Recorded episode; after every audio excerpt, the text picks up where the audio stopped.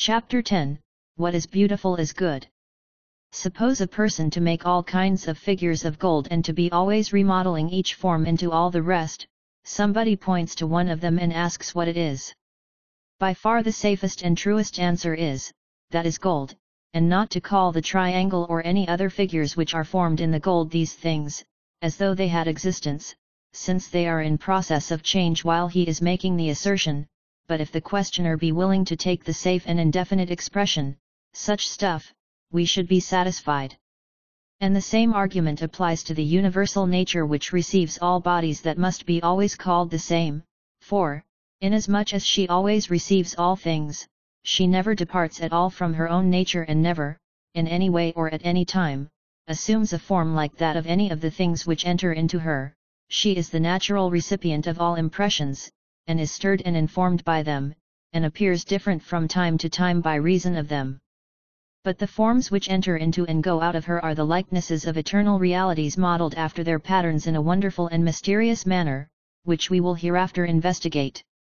For the present we have only to conceive of three natures, first, that which is in process of generation, secondly, that in which the generation takes place, and thirdly, that of which the thing generated is a resemblance naturally produced. Plato, Timaeus. Omega. Notice of alterations in practical enforcement of the guidelines for the treatment of non-wizard part humans in the environs of magical Britain. Ministry of Magic. September 2, 1994. This notice is to inform the public that the duly elected government of magical Britain has determined that all Veela, centaurs, merfolk, goblins, vampires, hags, and elves, hereafter non-violent beings, within the environs of magical Britain shall henceforth be held responsible for both the spirit and the letter of the guidelines for the treatment of non-wizard part humans, as established by Minister Muldoon and revised by Minister Stump.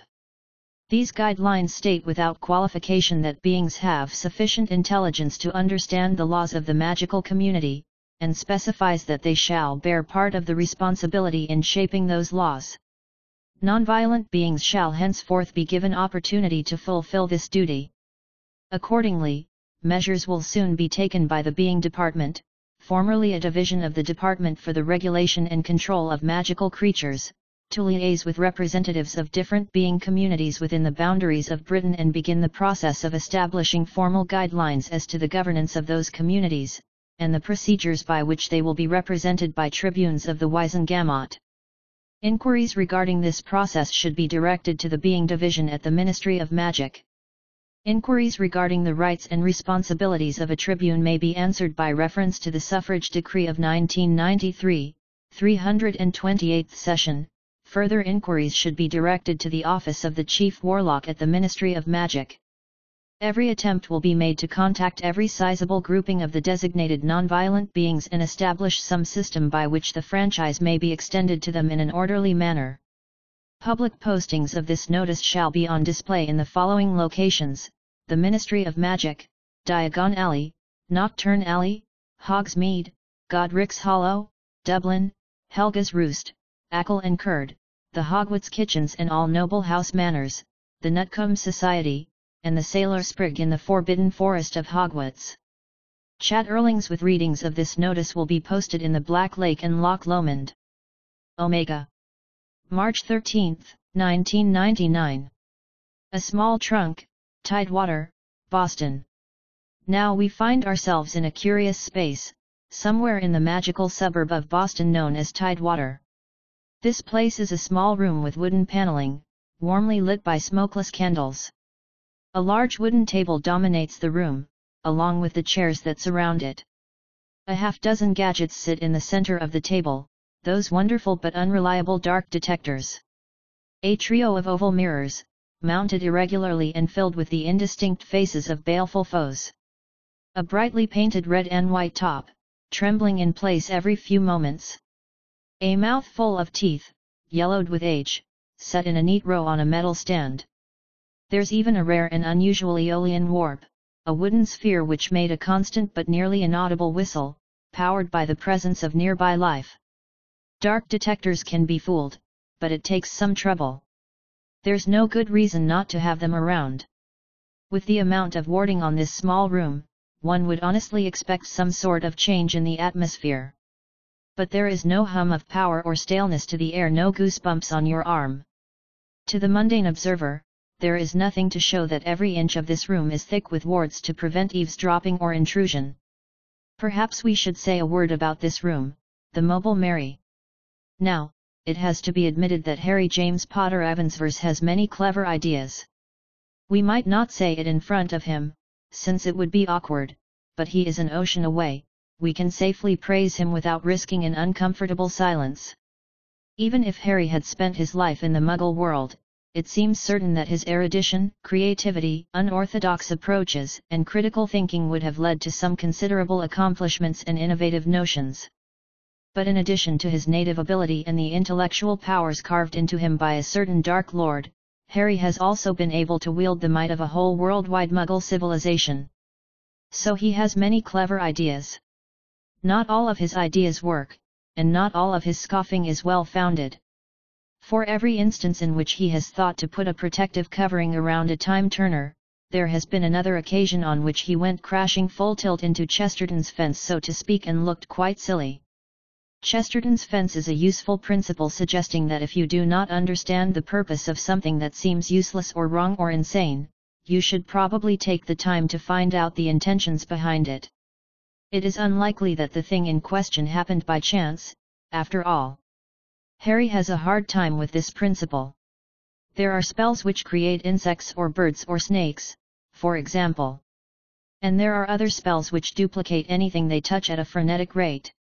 So why not, young Harry asked in his second year, combine these two principles to make a shield of living and expanding life to block the killing curse. Avada Kedavra cannot be blocked, but it does stop when it hits anything with a brain, Tests are ongoing about how many ganglia are needed before a creature counts as having a brain, but progress is slow, it's hard to hate fruit flies. So block the unblockable curse with a shield of tiny brains. But of course, this doesn't work, because conjured creatures do not count as living for any magical purpose. And after Madame Bones and the hulking blonde woman named Alastor Moody had stopped laughing, they explained that neither they nor their predecessors in the Department of Magical Law Enforcement were quite so stupid as to miss that one. In fact, almost a hundred years ago the DMLE had devoted the efforts of a dozen Aurors to trying to transfigure living brain tissue as a shield, far more practical and in line with dueling tactics than a shield swarm of birds, but it didn't work, either. Abandoned in 1930. So, a cute idea with the salamanders, young Harry, but no. All that having been said, nonetheless Harry often does have clever ideas. The Mobile Mary is one of them a permanently secure meeting room that can be carried around with you. The returned have used it on occasion, when they might be observed and when there were enough of them to make it worthwhile. We can probably credit this particular bit of inventiveness to the Muggle spirit of entrepreneurship. Wizards and witches are used to the same age-old buildings and communities and fortresses, and are perhaps too accustomed to living in a lesser age of magic. This particular mobile Mary has a metallic scent of sweat and excitement that the fresh air charm can't quite overcome with its light minty breeze. Five witches, one wizard, and a goblin are all sitting at the table, Hermione, Susie, Hyrie, Simon, Esther, Charlevoix, and URG. All of them but one have a dullness to their gaze not tired or even sad, but broken in a way not easily mended. Still, they are calm and pleasant as they all discuss the findings of their investigations of the bombing murder of one Tarleton Jest. As you remember, Susie and Hyrie had gone to investigate the victim's friend, Bill Kemp, the young man who had identified the body and who had been hired with him. Susie is a dark-haired and voluptuous woman, a hundred years of age and thirty years by appearance, who was once given two years in Azkaban for the unlicensed production of port keys and trafficking in fraudulent potions. It was an unjustly harsh sentence. Hyrie, on the other hand, a slight woman of Korean descent with long bangs before her eyes, was imprisoned for murder aforethought. The justice of that is in dispute. Both ladies are members of the returned, servants of Hermione Atritone. Observe. Omega. There was nothing out of the ordinary about Kemp, Susie said. Hermione listened, leaning her chin on one hand. Perfectly normal fellow, although not very polite. Could do with a bath or with a better quality of tobacco, perhaps. Stank, agreed Hyrie, flatly. I went to that skeevy little potion shop here and bought a few bottles, and then knocked on his door as though to sell them, Susie said. She rummaged around inside of one pocket of her robes to produce two bottles of sparkling amber-colored diamond draft, clanking them onto the table in front of her. Used to do that sort of thing quite often, as a decent cover. No go, but Hyrie was able to nip around back and check for wards. None, affirmed Hyrie. She gave a little shake of her head to clear the tips of her hair from her eyelashes. Susie nodded. I chatted him up, standing a bit away since he smelled quite unpleasant. But nothing seemed off. We watched for a few hours, but there doesn't seem to be anything there.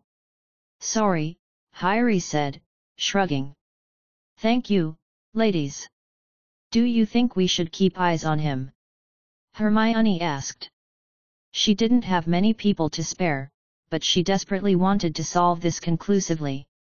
The possibilities were so unsettling even the possibility that Harry, well, she wanted this matter investigated to a certainty, anyway. Doesn't seem worth it, Susie said, looking thoughtful. He'd remember a luscious bint like me, and Hyrie, you, Charlevoix, and URG stand out too much, and Esther is famous here. That would just leave Simon or Tonks, and I think we'd best have them with us if we get into a spot. Plus, it's not like he's going anywhere, so if we need to do, we can pop on back and get on him. He's got a job and all, and if it's someone all polyjuiced they'll probably keep their cover if they think they got away with it. So all said and done, no, I think we'd best leave him be and get on with it. Hermione looked at Hyrie, who said nothing and only shook her head in agreement with her talkative companion. What did the council say? asked Urg. The warrior goblin had a strong gobbledygook accent, his native tongue putting a guttural rattle on the velar consonant sounds at the start of what end council. It was mildly distracting, but they were all used to it. He had only arrived an hour before the meeting, but they'd already caught him up. The main person in charge there, Counselor Hig, seemed okay with all this. He seems, well, he seems like he's on our side, frankly, Hermione said, pursing her lips. Simon and Urg both started to speak at once, and there was a moment of politeness as they each paused. Simon continued, after a second, and said, but the Americas helped kill the statute when we tried to put it through. The big Scot was irritated. All of the returned had taken that defeat badly. It had no provisions against torture or dementors, per se, but it would have been a step forward to their worldwide elimination. Not one more minute. Things change, Hermione replied. From what I understand, he didn't trust Harry. There were glances around the table among the rest at that statement, the returned didn't trust the tower very much, either. And he misunderstood what we do. But Harry said something that convinced them to reconsider him, and as for me, having met with him and Councillor Tyne Agar twice now, and spent some time speaking with each of them, I think they're coming around. Esther, who had gone along with her to the Ealing, nodded. She didn't say anything about her supernatural aura, which they all already knew might have had something to do with HIG's warming attitude towards the tower and goddess. There were defenses and alarms that experienced wizards could deploy to stop the influence of Veela or hags, but there was no known way to defend yourself from the air of innocence and trust exuded by unicorns and Hermione alone. Unicorns had simply never been weaponized effectively or frequently, and so there had never been cause. It made her more persuasive, because people let down their instinctive defenses, she liked to think it made them more open to reason, and that it was only a supernatural equivalent to dressing well or wearing pleasant scents. It was the halo effect. It was an old theory, and some psychologists, Dion, Berscheid, and Walster, her brain automatically supplied, had done detailed studies of the effect as far back as 1972, so it was old hat to muggle science. Test subjects were told that their perceptiveness was being measured, and shown photographs that ranged in attractiveness.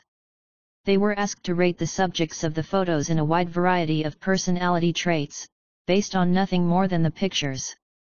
In that study, and many replications along different lines, people had demonstrated a remarkable willingness to judge the virtue, intelligence, and sociability of complete strangers based entirely on their appearance and pretty people were often judged to be good, smart, and pleasant. The fairness of the halo effect was harder to untangle, maybe pretty people really did tend to be more pleasant, since people were more likely to be nice to them, but it was hard to ignore its existence. Especially since Hermione's halo effect was supercharged. She always felt a little guilty about it, but she would have felt more guilty if she hadn't used it.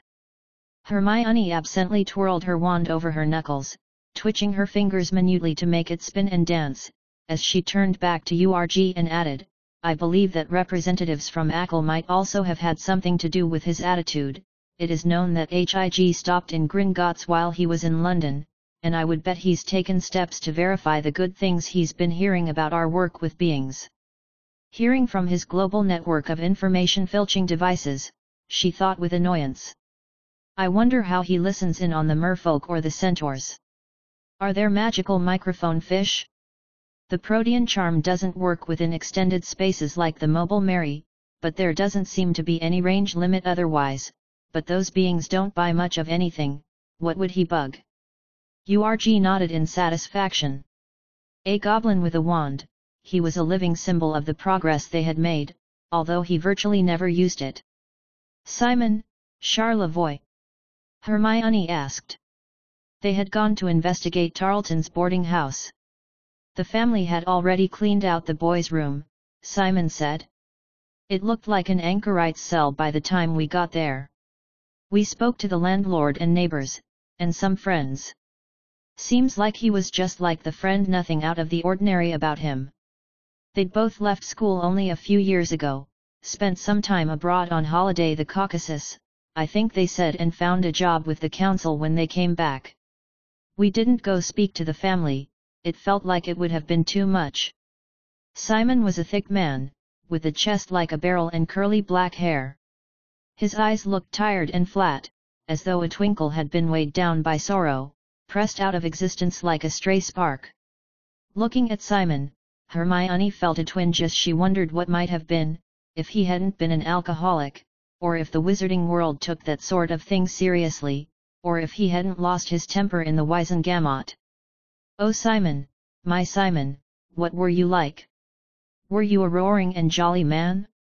Did you kiss your mum on the cheek, every time you saw her? Did you catch up a small dog in those big hands, petting its head with one thumb as you drank a cuppa in the morning? You did the right thing, Simon, Hermione said. He looked back at her, and nodded, eyes flat. Charlevoix sat quietly, and seemed to have nothing to add when Hermione glanced at her. Well, that leaves us nowhere, Hermione continued with a sigh. We should plan our second round of investigation, where can we best devote our resources? Let's list all the possibilities and try to be creative with our options, before we decide on any plan. She pulled out a notebook and pencil from a pocket of her robes, flipping to a fresh sheet. As near as I can see, there are a few ways we can look at this. We can go back to the Ealing and take a look at the bombing scene, and see if maybe we missed any pieces of the bomb on the first pass. We might be able to trace that back to its origin. I can review the memory of the bombing, as well, if Tyne will let me. She started making a list, pencil scratching on the paper with a comforting sound of industriousness. We can approach Tarleton's family, and look into his background a little more maybe even examine his ashes. We can see about whether or not HIG might let us look at some of their intelligence from conversations nearby, maybe they have it sorted geographically or something. She paused. He might not want us to do that, so we should also consider other options there. She wrote quickly. The returned were all silent, so she encouraged them, glancing up with a warm smile of fondness. Come on, everyone. Don't worry about whether or not your ideas seem good or bad or silly or impossible, we're just coming up with all the options we can. I know that you see can.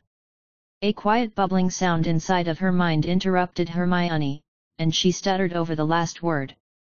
It was the soft fizz of freshly poured butterbeer, and not unpleasant. She put down her pencil and reached inside of her robes again, pulling out her pocket mirror. She held it up in front of her, saying, Hello. Just like answering a telephone, if a phone could ring inside your head. An image of Tonks appeared. Well, the chin of Tonks. Lemon sherbet, let me in, she said, chirpily. Hermione looked at Esther and nodded, and the American hopped up from her seat and went to the door, opening it. Tonks tripped in, smiling, her hair multicolored and her features in their typical arrangement. Probably not her native appearance, but it was the face she usually wore. Did I arrive at a good dramatic moment? Tonks asked. Were you breaking something and shouting about how we hadn't found anything, and shaking your fist at the sky? Hermione rolled her eyes and leaned back in her chair. Did you find anything on your mysterious mission, which was doubtless silly and reckless? I never get to make surprise entrances with all our security, Tonks said with a huff as she sat in one of the chairs and slumped forward onto the table, dramatically. She was in a flagrantly good mood, and so she'd clearly found something. I'm going to start eating six meals a day until I gain enough weight to do a good Simon, and then I'll surprise you. Tonks. Hermione said, her mouth twisting into a smile despite herself. Well oh, well oh. I guess I did find something, Tonks said, tilting her head to the side to lie flat on the table, and examining the nails of one hand as they grew a centimeter. I mean, if you're interested in secret mysterious meetings. Hermione waited, patiently, the smile still on her face. Hyrie crossed her arms, scowling. I followed everyone around, Tonks said, and just watched for the people who were following you lot. Madam Bones always says that watching someone is a message to itself, and so I watched for whoever else was watching. Once I found which of you had two people following you, instead of just one, I knew where to look more closely. Since you knew it wasn't just the council following that person, Hermione said, slowly. Tonks nodded vigorously. But how did you know the council didn't just have extra people watching one pair of us, for whatever reason? Tonks looked enormously pleased with herself, and Hermione knew she'd been waiting for that question. The Metamorphmagus smiled and said, the shoes. Almost no one ever remembers to disguise their shoes properly when they're out and about, being all secret and spying. It's one of the things you only notice when you're always looking at people to copy bits of them, like me. So when I saw one of the two spies in a pair of Twilfit and Tattings court shoes, I knew something odd was up. Hermione was impressed. A bit thin, but a clever way to find a new lead. Didn't I read that in something about the Cold War? Either way, I'll have to remember this. Well, of course she'd remember it, since Tonks was going to revel in this triumph for months. After that, Tonks said, it was easy enough to follow that guy back to a little rough alley, somewhere near the docks. I don't know exactly where, but I marked it down. And he went into a dingy little pub, and I went in after him, and saw him go into a back room behind a curtain. I could only get a peek into the room, but I could see what was what, right enough. Fancy door, giant gold doorknob, and three pedestals with fiddly things on them. Textbook secret entrance. Oh! Disappointing. Tonks, we're in Tidewater. The base rate for secret entrances I mean, given where we are, any secret entrance is more likely to go to some club, or a Westphalian hideout, or even just a creepy place for randy old men. That curtain you go through. Tonks said green and silver, decorated with a snake. Still not solid. A little sloppy. But suspicious. How do we go in? It'd be quiet to go in alone, or with just one person. No, that's silly.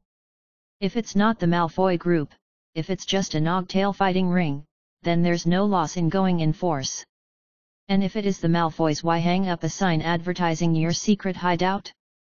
Then it's probably a trap, definitely a trap, so it makes even more sense to go in force. Tonks, take us. Charlevoix, contact Harry. Tell him everything we've done, and where we're going. Everyone else, gauntlets on. If this isn't nothing, then it's probably a trap.